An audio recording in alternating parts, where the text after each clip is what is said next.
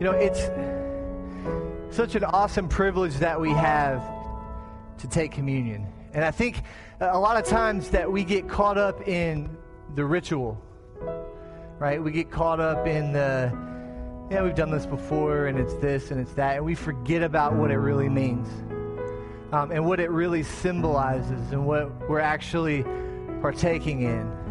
And it's, it's a symbol of covenant relationship between God, His Son Jesus Christ, and ourselves that we can have life. And this morning, as they begin to pass out the elements, I want you to just search your heart and search your soul and, and to begin to really contemplate and think about what it means to be a child of God and what it means to partake in communion. So, if you will, just take this time, let it be a somber time between you and God. If you're a guest here this morning, maybe you've never been here, maybe you haven't been in a while, you don't have to be a member of this church to take communion, only a member the kingdom of God.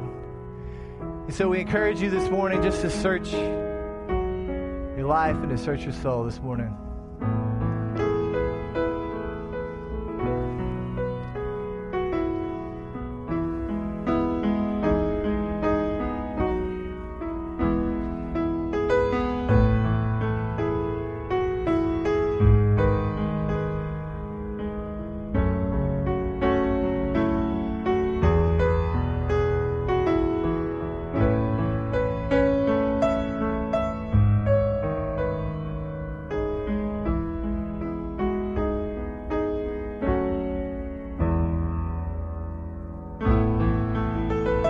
They're passing the elements to you, you might take note that there are two cups, that the bread is underneath your juice this morning. I know that may be a little bit different for you.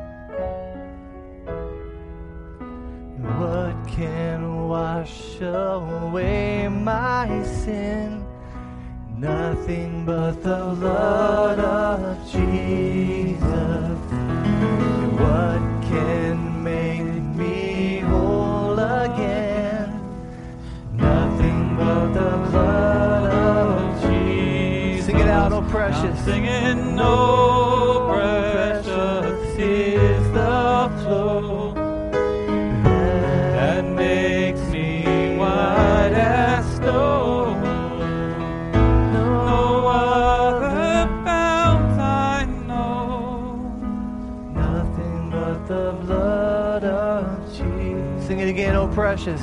Oh,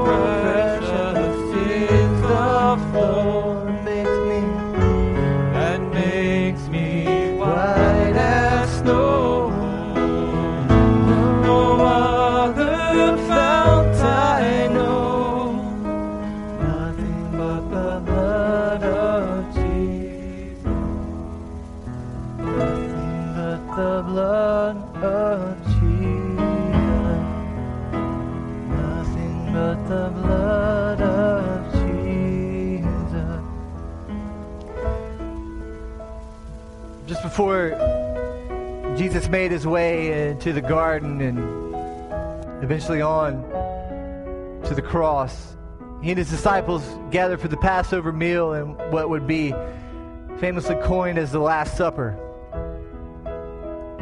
And at the end of that meal and at the end of that celebration, which Passover was all about, the angel of death in Egypt passing over the houses that had been marked in lamb's blood. And they continue that tradition of the Passover celebrating that redemptive quality through the shedding of blood. And on that same day, they celebrated that Jesus said there's a, a new covenant, there's something that's about to happen, and it's big. And so he took time away from the meal, and when it was over, and the Bible says that he took bread and he broke it, and he said that this is my body. I want you to eat. And this cup represents my blood that is going to be shed for you. I want you to drink it. And as often, the Bible says, as you do this, do it in remembrance of me. And the, the remembrance is that, you see, prior to this, the Bible says in the book of Genesis, right after creation, that Adam and Eve, that they walked in the garden in the cool of the evening with God. They were in his direct presence, that they had time with him, and they spent alone time with God, and they had a relationship. But sin entered the world and fractured that relationship. And so after that time, the only way that there could be remission of sin was animal sacrifice. And a priest that had to go through a huge ritual of consecration once a year to go into God's presence to atone for the sins of the nation. And even then, going into God's presence could kill him.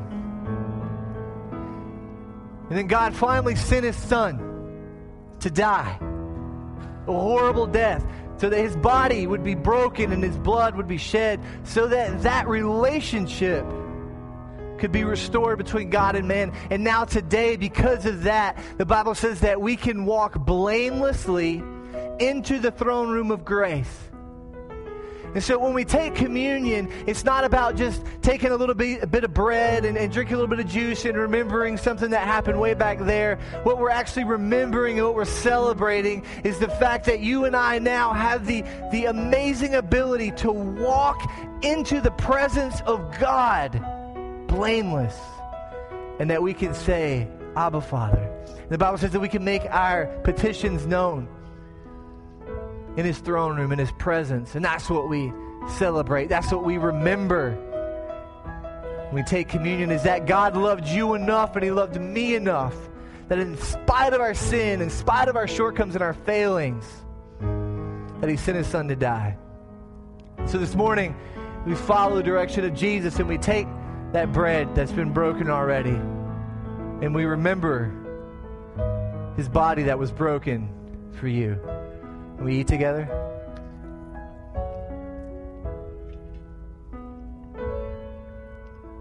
And after that, he took that cup and he said, This cup represents the new covenant. That new ability for us to walk again in the presence of God. This morning, we can celebrate the shed blood of Jesus Christ, that because of what he did for you and I, this morning, that we are free. Free of the sin and free of all the wrong that we've done. This morning, we take the cup and we remember the cross. Shall we drink together? God, we thank you this morning that we have the ability to stand blameless in your sight, to stand free of the bondage and the oppression of sin, to stand free of everything that so easily distracts us and sets us outside of your kingdom. And God, we worship you that this morning that we are free because of what you did. Not because of what we did, but because of what you did for us. That we are able to stand free and to stand, stand blameless this morning. God, we thank you for that covenant. We thank you for that relationship. We just take a moment this morning just to worship you and to say thank you from the bottom of our heart. In the mighty name of Jesus, we pray. Amen. Well, this morning, we're going to finish up our, our series that we've been doing this month uh, called Heroic Faith. And we've been looking at um, different heroes of the Bible and kind of dissecting their stories and their lives and, and seeing what we can learn and what we can glean from the lives of some of these pillars um, uh, uh of, of the Old and the New Testament. Most have been from the Old Testament. This morning, We want to finish up that series talking about, I think, maybe one of my favorite characters in the Bible, Joshua. And I love Joshua because Joshua is one of the few people that we see that, like, his life consistently, when he's entered into the story until the time that he dies in, in, in Scripture, that he is so consistent. He's not like David. He's not up or down and over here and over there. And, and, David was consistently inconsistent. You know, one minute he's like up here, the next minute he's down here. And we, we see the same thing, you know, even in the life of Moses. Moses gets the Ten Commandments, Moses breaks the Ten Commandments. You know, uh, Moses was very emotional. The thing that we see about Joshua is he's just consistent. Always consistent. So if you have your Bibles this morning, Joshua chapter number one, and I'll be reading out of the ESV. And you can follow along on the screen if you like. Chapter number one, beginning in verse number five. Just as I was with Moses, so I will be with you. I will not leave you or forsake you. Be strong and courageous, for you shall cause this people to inherit the land that I swore to their fathers to give them. Only be strong and very courageous, being careful to do according to all the law that Moses my servant commanded you. Do not turn to the right or to the left, and you may have good success wherever you go. This book of the law shall not depart from your mouth, but you shall meditate on it day and night, so that you may be careful to do according to all that is written in it. For then you will make your way prosperous, and then you will have good success. Have I not commanded you? Be strong and courageous. Do not be frightened, and do not be dismayed, for the Lord your God is with you wherever you go. Where? Wherever. Yeah. You guys awake? You ever thinking about lunch? Where is God going to go with you? Yeah, it's better. It's better. Wherever you go. let's set up the kind of the background story, the context of, of where we find ourselves this morning in Scripture with Joshua's life. Now, Moses is dead.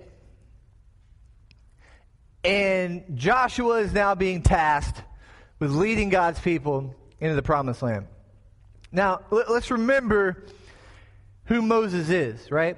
This is the guy who escaped all the children being killed in Egypt. They were Hebrews. Mom put him in the basket. Remember the story? And he floated down the river. Grew up in Pharaoh's palace. Pretty cool gig. Then leads God's people out of bondage. And there's all these great, really cool things that he does with a stick. Everybody remember? Leads God's people out of Egypt. They cross the Red Sea on dry land.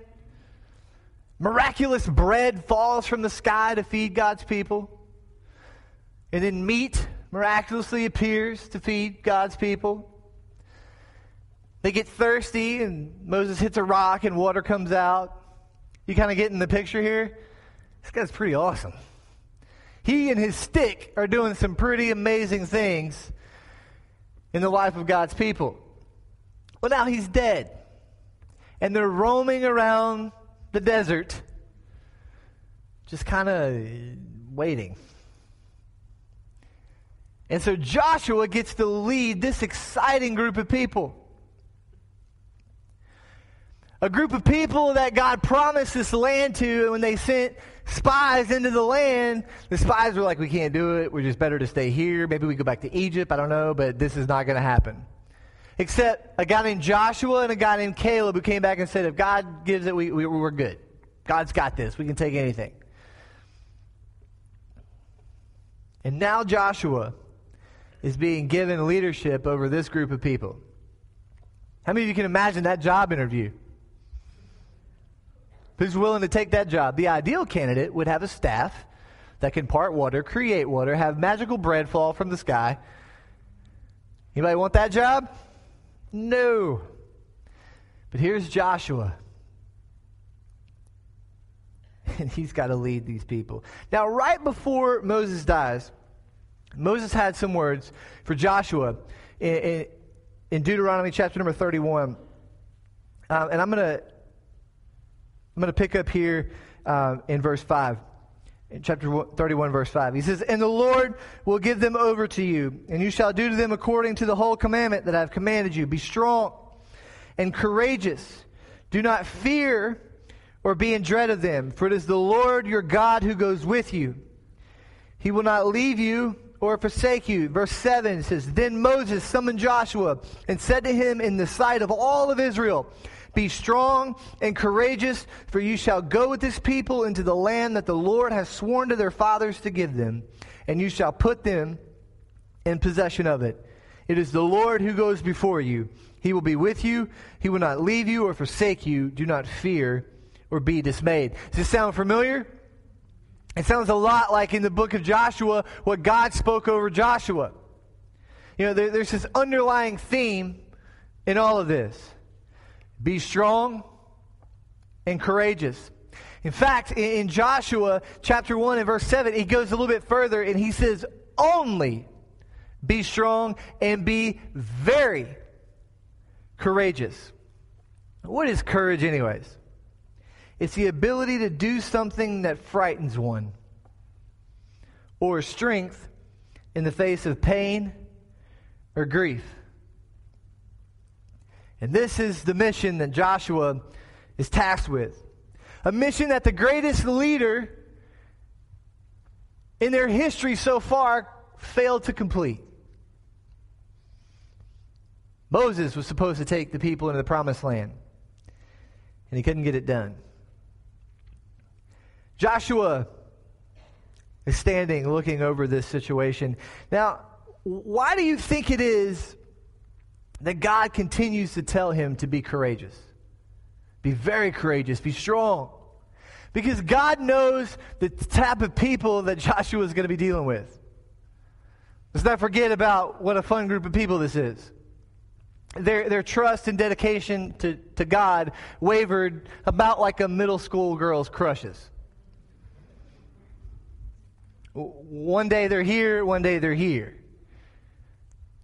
One day they're like, God is so great, He can do anything. The next day they're golden calves, right? And this frustrated Moses to the point that he broke the Ten Commandments.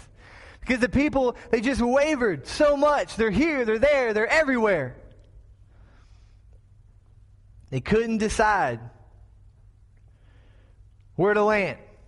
And, you know, I think it's stories like this where you realize why we call them the children of Israel. How many of you have kids? They want, they don't want, they this, they that, right?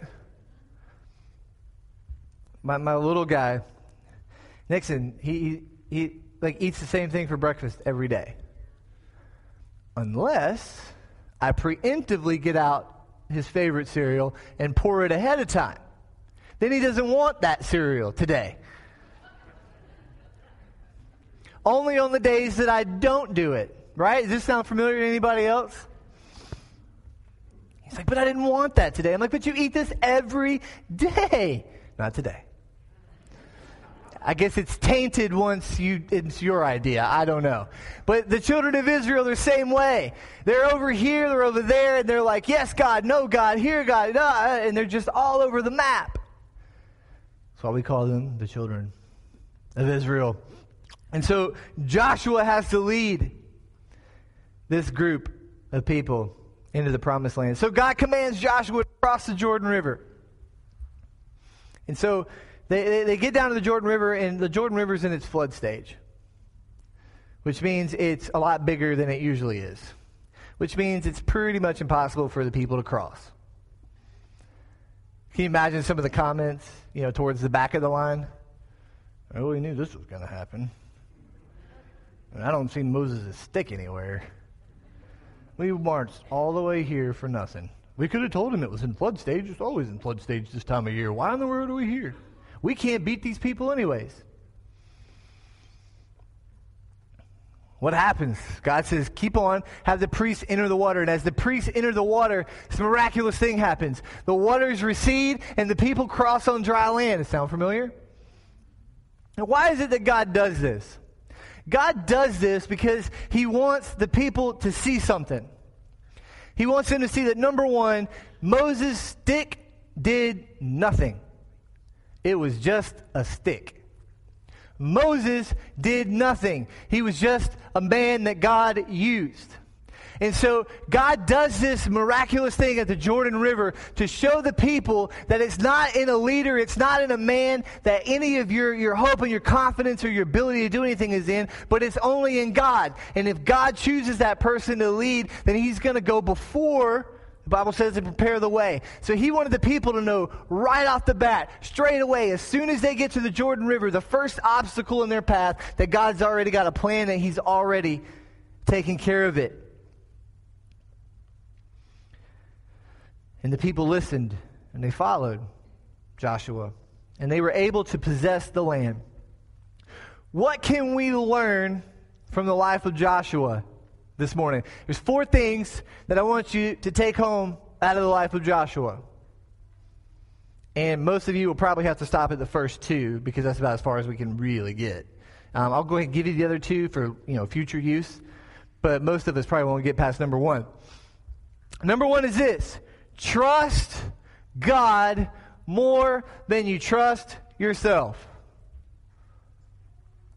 And I think this is super hard for us to do because we, we see things in the natural. We see things based on our ability and our strength and our resources to get us through. We, we struggle with our own God complex, if you would. We have adversities and problems and struggles that come against us. And, and rather than trusting the promises of God and, and trusting what God said that He's going to do in us, we only see things through the lens of our ability to get through them.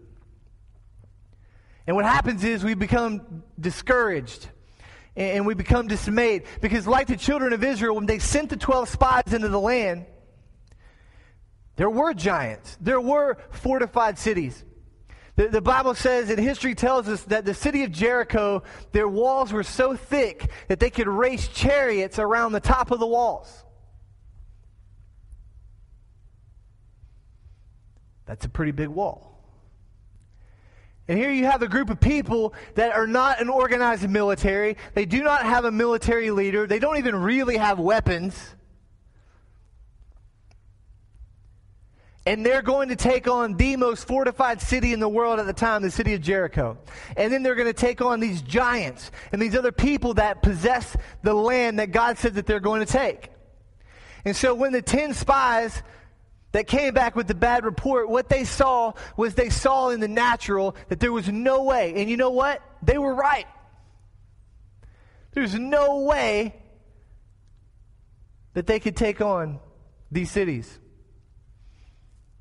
Can you imagine the people? Like, pretty much all they had was like sticks and stones going up to these massive walls at Jericho and hitting them with sticks.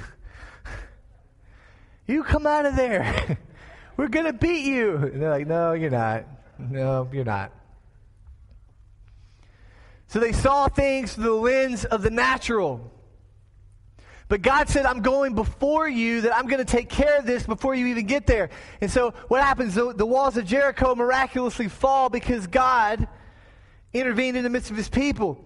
And, and God wants to do the same thing in our lives. But the problem is, is that when circumstances and problems and things that we go through in our own lives come against us, and we see the opposition and we see the trouble, what we wind up doing is we wind up looking through the lens of our resources, right? Our strength, our ability.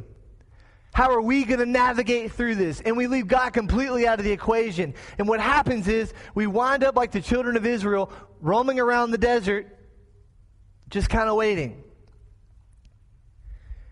How many of you have gone through a season, or maybe you're in the middle of a season right now, where you just feel like you're walking around in a circle waiting on something different to happen? Well, maybe it's because God is waiting on you to fully trust Him so that He can do what He said that He was going to do. We just wind up roaming around the desert. But the difference is Joshua and Caleb, when they saw the promised land, they viewed the promised land through the lens of the Red Sea parting. The miraculous manna falling from heaven, and all of the signs and all of the wonders that God had done in their lives to that point to bring them to the point that they said, We trust and we know that God is able because we've seen him do this. And a lot of times, you and I are guilty of doing the same thing. If we look behind us at all that God has brought us through faithfully, and all that God has done in our lives, He's led us up to this point that we can use all of this back here as evidence to go that God's going to see us through here. But we wind up forgetting to look through that lens, and we look at our own strength. Number two, Joshua obeyed at all costs.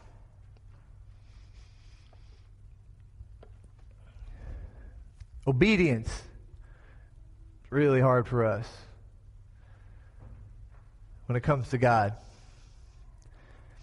I bet you there's a lot of us this morning that are sitting in here and God's called you to something, God's given you something to do, and you're just sitting on it, saying, I'll get to that another day, maybe tomorrow, maybe.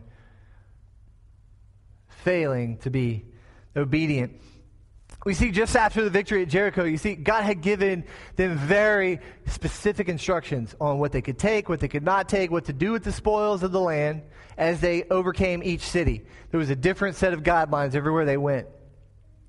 And so they go out to conquer the next group. They go out to fight at Ai.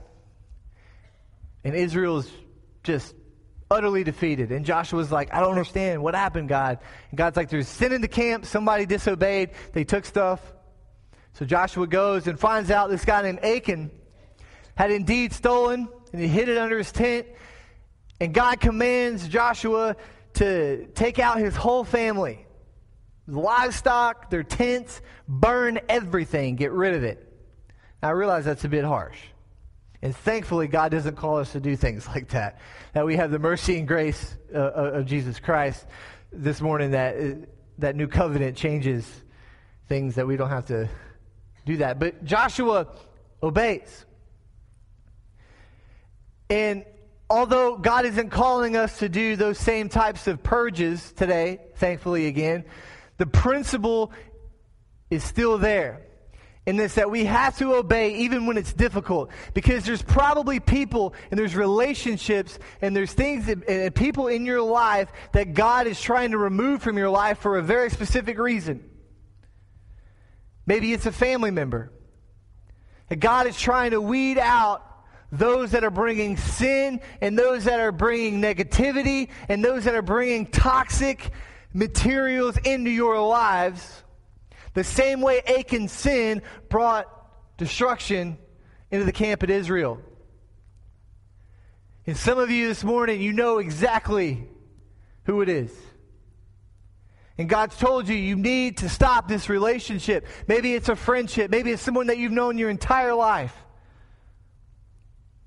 But that relationship is toxic. And it's time to weed it out. Obedience isn't always easy, but it's necessary. Number three, Joshua was a man of his word. He had integrity. I know this is a word that we don't hear much anymore or use much anymore. Is everyone familiar with integrity?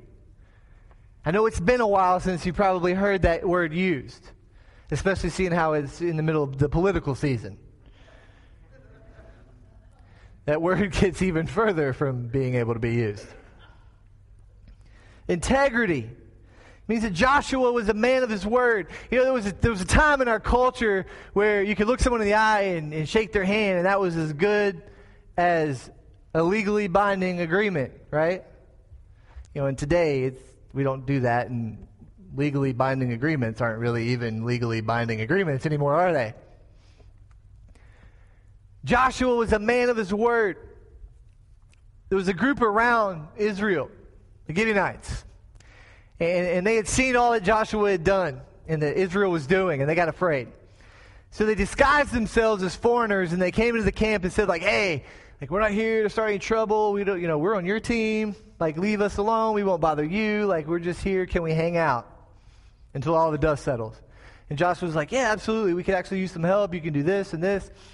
And then later on, Joshua finds out that they're actually one of the people that they were supposed to conquer.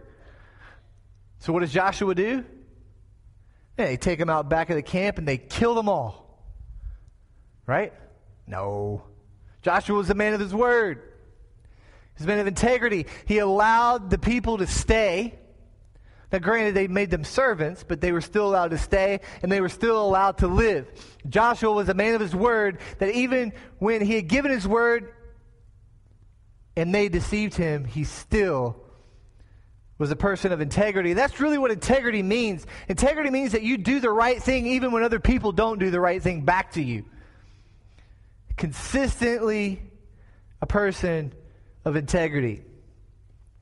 Jesus said in, in, Matthew chapter number 5, verse 37, let your yes be yes and your no be no. And it's important that as representatives of the kingdom of God and of Jesus Christ, that we are people of our word and that we are people of integrity.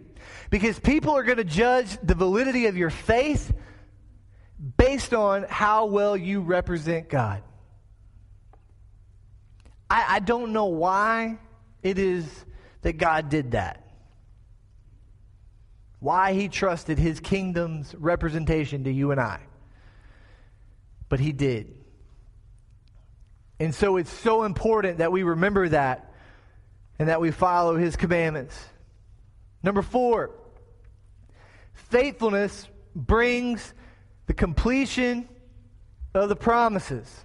Now let's stop there before we get into the other half here. Faithfulness brings the completion of the promises. The Bible says this after every conquest, and if you read through the book of Joshua, there's so many people that they had to conquer. And after every single one of these conquests, the Bible says this Joshua did as the Lord commanded.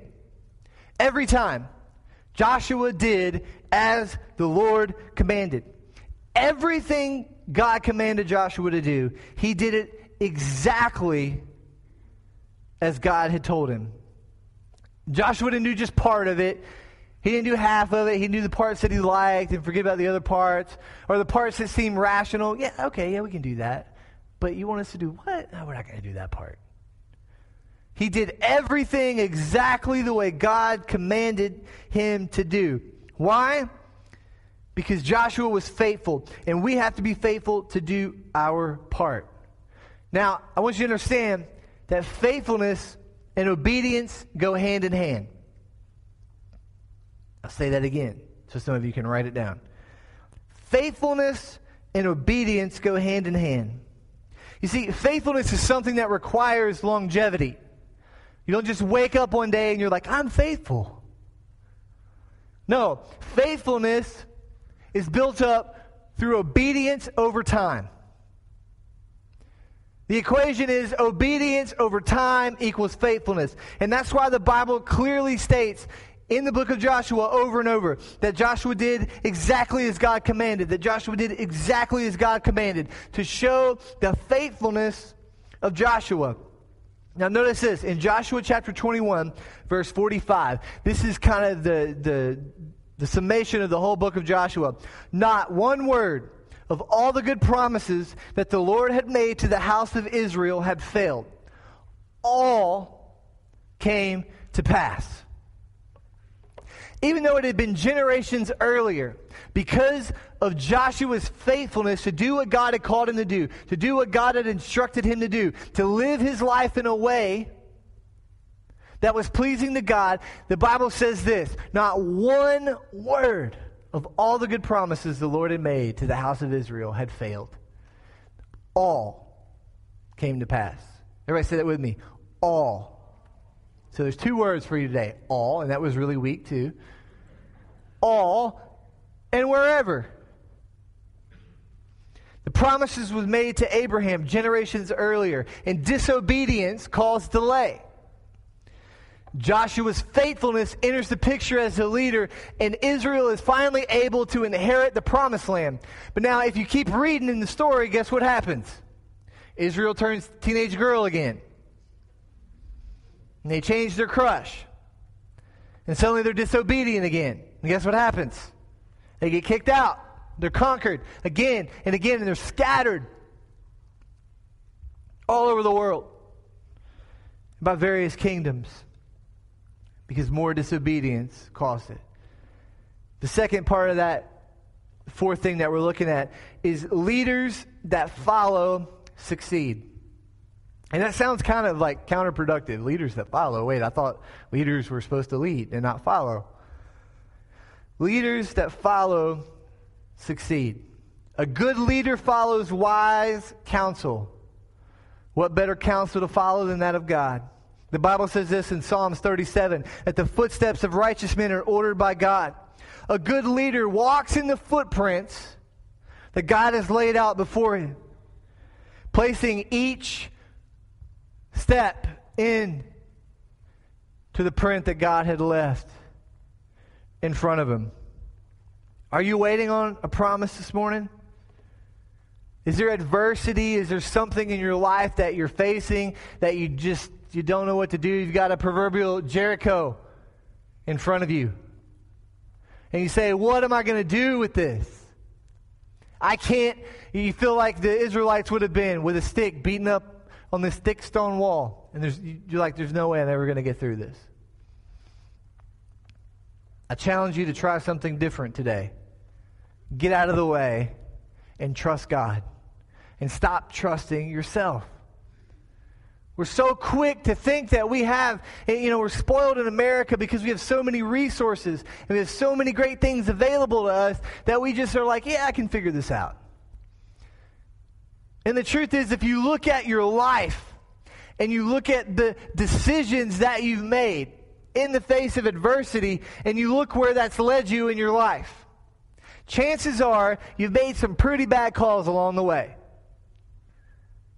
So I'm alone this morning. Well, congratulations. You're the first group of people I've ever met in my life to have completely made great decisions all throughout your life. That's why we never have to counsel people. Oh, wait. It's okay. We've all made mistakes. Look at the person next to you and say, I messed up. It's okay. Let's just get it out in the open. We will all feel so much better that we don't have to sit there and, you know, have you guys seen that commercial with the guys at the beach and they're sitting at the table and, and they're like this? And this girl walks by, this young girl walks by, and as soon as she comes out of the frame, the guy goes like this and the table flies over because he's been sucking in his belly all day. A lot of times that's how we act when we get to church. We start sucking in our bellies and we start walking. We're like, Good morning, good to see you. And we can't wait till we walk outside and we get in the car and we can just let our belly go and just flop out. We're like, Oh, thank God.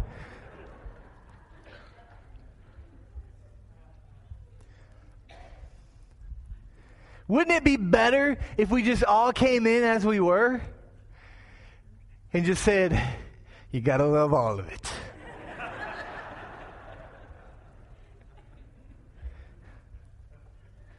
You know, I used to have the metabolism of a ferret, and some of you probably looking at me going, Yeah, you still do. No, not so much anymore. But if we all just remember and recognize that we're all flawed, we're all messed up. I'm messed up. And church isn't about us coming here and all gathering and looking pretty and looking at each other going, look how great we all are. I'm so glad that we've arrived. Aren't you? No. The whole purpose of the gathering together of the saints is so that we can encourage one another in our failures. We can pick each other up. And it's time that we stop being ashamed of who we are because guess what? You've made mistakes and you're going to make more. You're going to make some really bad choices. And that's what we're here for to pick you up, to set you on the path that's right, and to continue to encourage you to stop trying to fix it in your own strength. But so, so many times we're clothed in shame and trying to hide the truth That we're not willing to let God in because we're we don't want to be, oh, I'm, I'm not perfect. I, I can't let anybody know that. And God says to you today, I love you exactly where you are.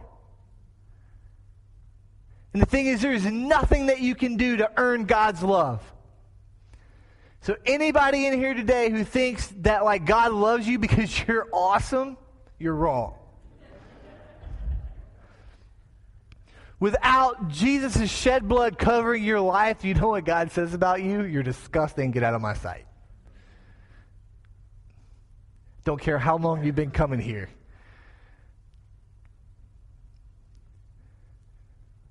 But we've got to get out of the way. We've got to be trusting in God. We've got to be obedient people. We've got to have integrity and we've got to have faithfulness, which is obedience over time.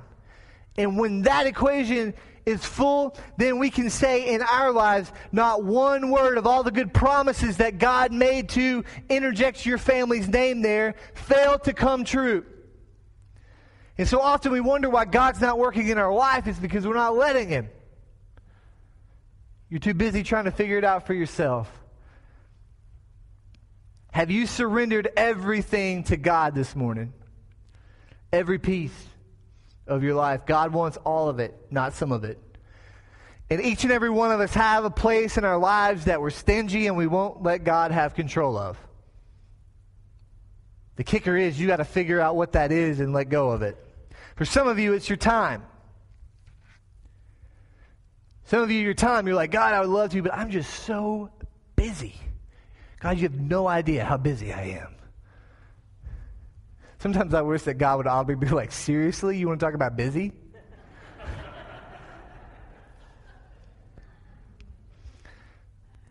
Some of us, it's our finances. We're like, yeah, that's great, God, but you, you, you, have no idea how hard it is to make ends meet. You have no idea the financial strain that I'm up against. You have no idea what, what's going on. God, I, I, just let me deal with this part. Uh, maybe the reason you're having some of the problems that you're having financially is because you're in charge of it. Did you ever think about that?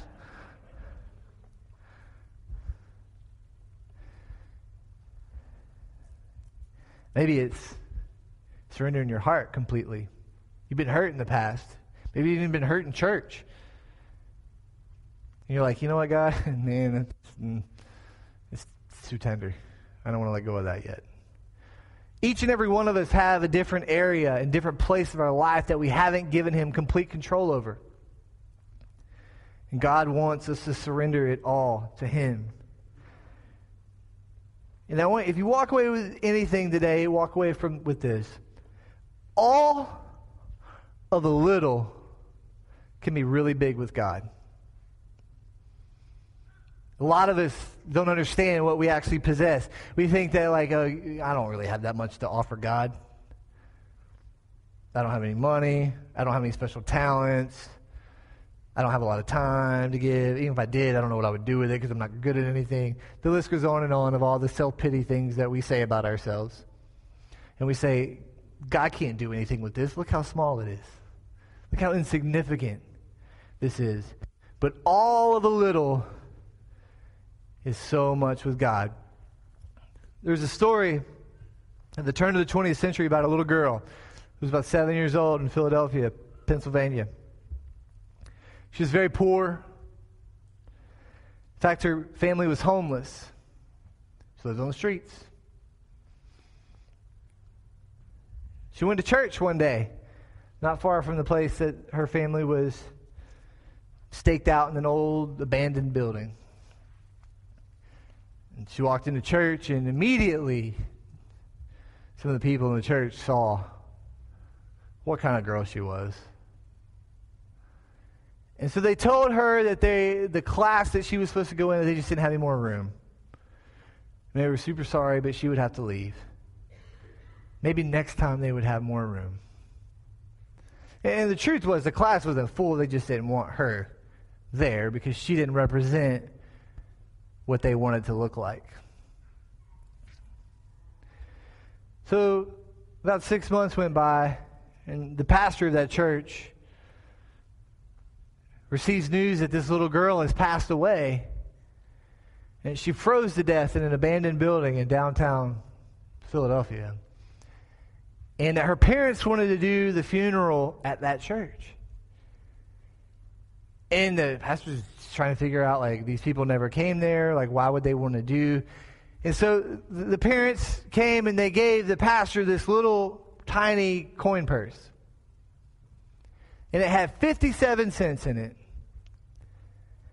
The parents handed that 57 cents over to that pastor that little tiny coin purse and said that this was removed from the clutches of their daughter's little body when she lay there dead in that abandoned building.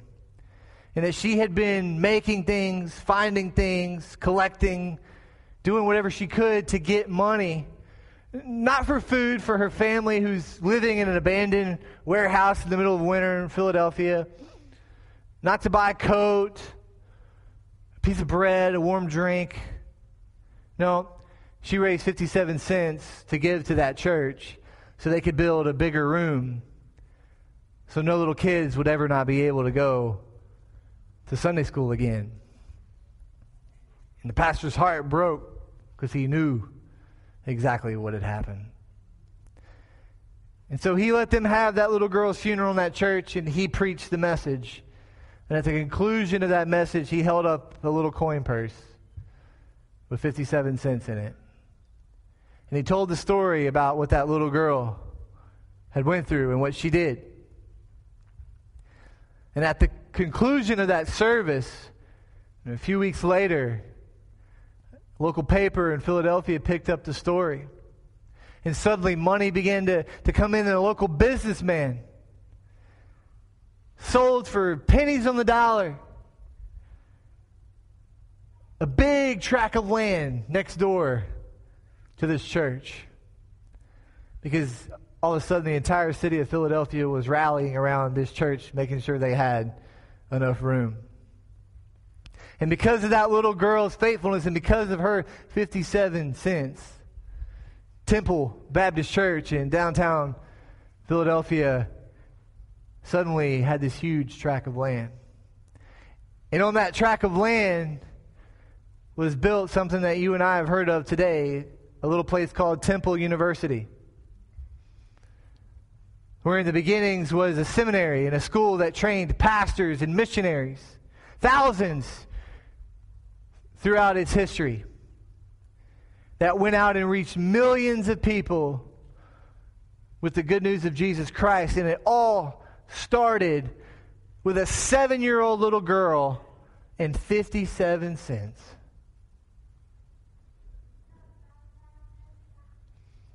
So when you tell God that you don't have enough, that when you tell God that what you have doesn't matter, God says it does. That if you will just give Him what you have, He will do exceedingly abundantly if you let Him. All of a little. If we were in San Antonio today, we would say is mucho in God's hands. It's much. There's an old song that says, little is much when God is in it. And we, and we, we often wonder and we, and we say, well, well, yeah, I mean, that's a great story and all, but, you know, that's not going to happen to me. You know what? You're right. It won't. You know why? Because you won't do what she did. Because we're so stubborn and we're so hard headed that we hear stories and we hear things all the time. And we hear God give us directives. But you know what we do? We go, oh, that's great. Where are we going to go eat lunch? Boy, I sure wish our country was in different shape. Boy, I sure wish our city was different. I wish there was more people that went to our church. I sure wish God would show up in my life. I sure wish. I wish, I wish, I wish, I wish. Wouldn't it be cool if? And God's sitting there going, just give it to me. I'll do it. I promise you I'll do it. Just, get, just give it to me. We're like a dog trying to play catch. You do that? You have a dog, you throw the ball in, and he goes and gets it, and he brings it back, and he wants you to throw it again, but he doesn't want to let go of the ball either, does he? And you're like trying to pry it out of his mouth, you're like, oh, just let go of the ball, and I'll throw it, I promise. The dog's like, I, I, but I can't let go. I want you to throw it, but I don't want to let go. And that's the way we are with our lives. We're like, God, I want you to do something. He's like, give me the ball. And you're like, but I want you to do something in my life. And he's like, let go of the ball. And you're like, no, but throw the ball. You know, we're running around. We're like, God, do it. And he's like, give me the ball. And we just won't let go. Where this morning are you holding on like a dog to the tennis ball that you won't let go? And some of you need to stop telling yourselves that you're insignificant or that you don't have enough or that God doesn't want to use you because God does want to use you. But you got to be willing to give it all. If you're willing, He's ready. Let's bow our heads this morning.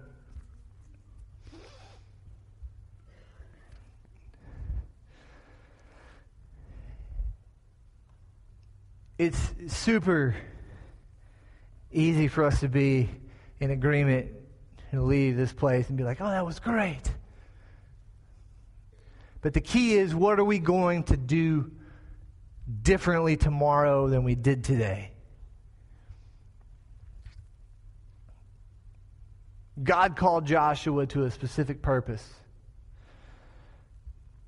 And the only thing that Joshua had to do to fulfill that purpose was to be obedient and to trust God and to give it all. And in everything, Joshua trusted God, and Joshua gave it to God.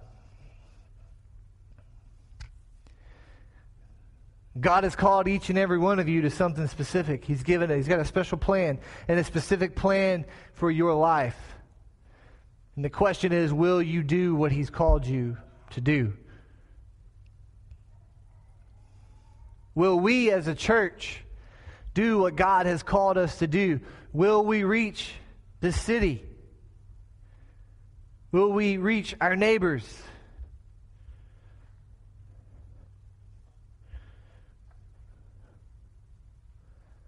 Will we do what God's called us to do? And it's up to us. And each and every one of us in here this morning walk in here with a different area of our life that we're withholding from God. Now, you can sit this morning and you can tell yourself that you've given it all and that you've done everything that's required of you. And you can keep telling yourself and you can keep believing and you can keep going on the way you are. But if we would begin to listen to the voice of God, God will reveal to you and He will show you right now because you're already thinking about it because you don't want to let go of it.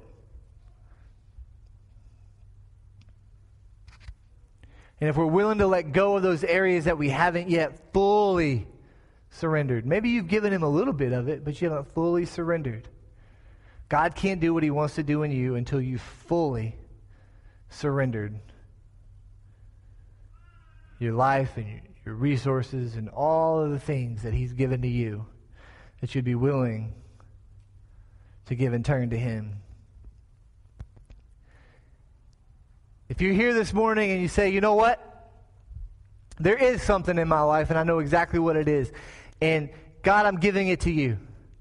I don't want to keep living. I don't want to keep doing. I don't want to keep going through the same cycle over and over and over again. I want to do more. I want God to do something in my life. I want to do what God's called me to do. If you're here this morning and you will say that and you will pray that as we believe together that God's going to do great things in your life, I want you to simply slip up your hand, not as anything for me, but as a sign to God, to say, God, I give it all to you this morning. God, I give you every piece and, and the piece right now that I don't want to let go of, that I'm struggling even to think about this morning. I give it to you. Maybe you're here this morning and you've never surrendered your heart to Jesus Christ. Or maybe you've thought about it or you've really never taken that next step to say, God, I place my life in your hands. I trust you completely. And this morning, I want to give you the opportunity, if you've never accepted Jesus Christ as your Savior, to give you the opportunity to do that this morning. Not to call you out, not to, not to, to make light of you, but if that's you this morning and you're here, simply slip up your hand. Or maybe you, you, you've fallen out of relationship with Jesus Christ and you haven't followed Him the way that you know that you should. And today you want to set your life on the right path. I'm going to give you just a second to raise your hand. We want to, we want to pray for you this morning and, and believe that God's going to do something in your life. There's a couple of hands that have gone up, and we agree with you. Right now, let's pray together. Father God, we thank you so much, Lord, for this day. God, we thank you for the lives that are represented here today. And God, for those this morning that raise their hand, Lord, that, that, are, that, are, that, are, that are getting their life on the right path today, they're surrendering their heart and their life to you. Father God, we rejoice with them today. Because the word says that all of heaven throws a party when someone surrenders their life.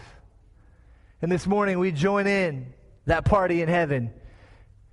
And we pray a special covering over them. God, we pray, Lord, for accountability in their life. God, we pray for discipleship in their life. God, they will get plugged in, Lord, uh, to church life here. And that, God, that as we grow, Lord, that they will come alongside and they will grow with us, God. And we pray, Lord, that you would give them the courage to be what you called them to be, to only be strong and to be very courageous. And God, we thank you for their lives. God, for those that lifted up their hands, God, uh, uh, surrendering those parts that are so difficult for us to surrender. God, I pray that you would give them the courage to let go and to let you, to trust you completely. God, it's hard for us to let go of things and to lose control. But God, I pray, Lord, that as we endeavor to do what you've called us to do, that you will in turn do what you did. And God, we speak this morning the same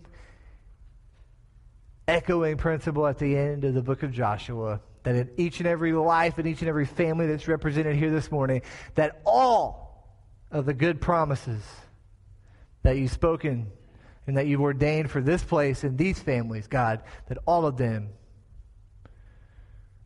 would not fail, but that they would come true and that they, we would do exceedingly abundantly above anything that we even think that we can do. We love you and we give you praise. In the mighty name of Jesus, we pray. Amen.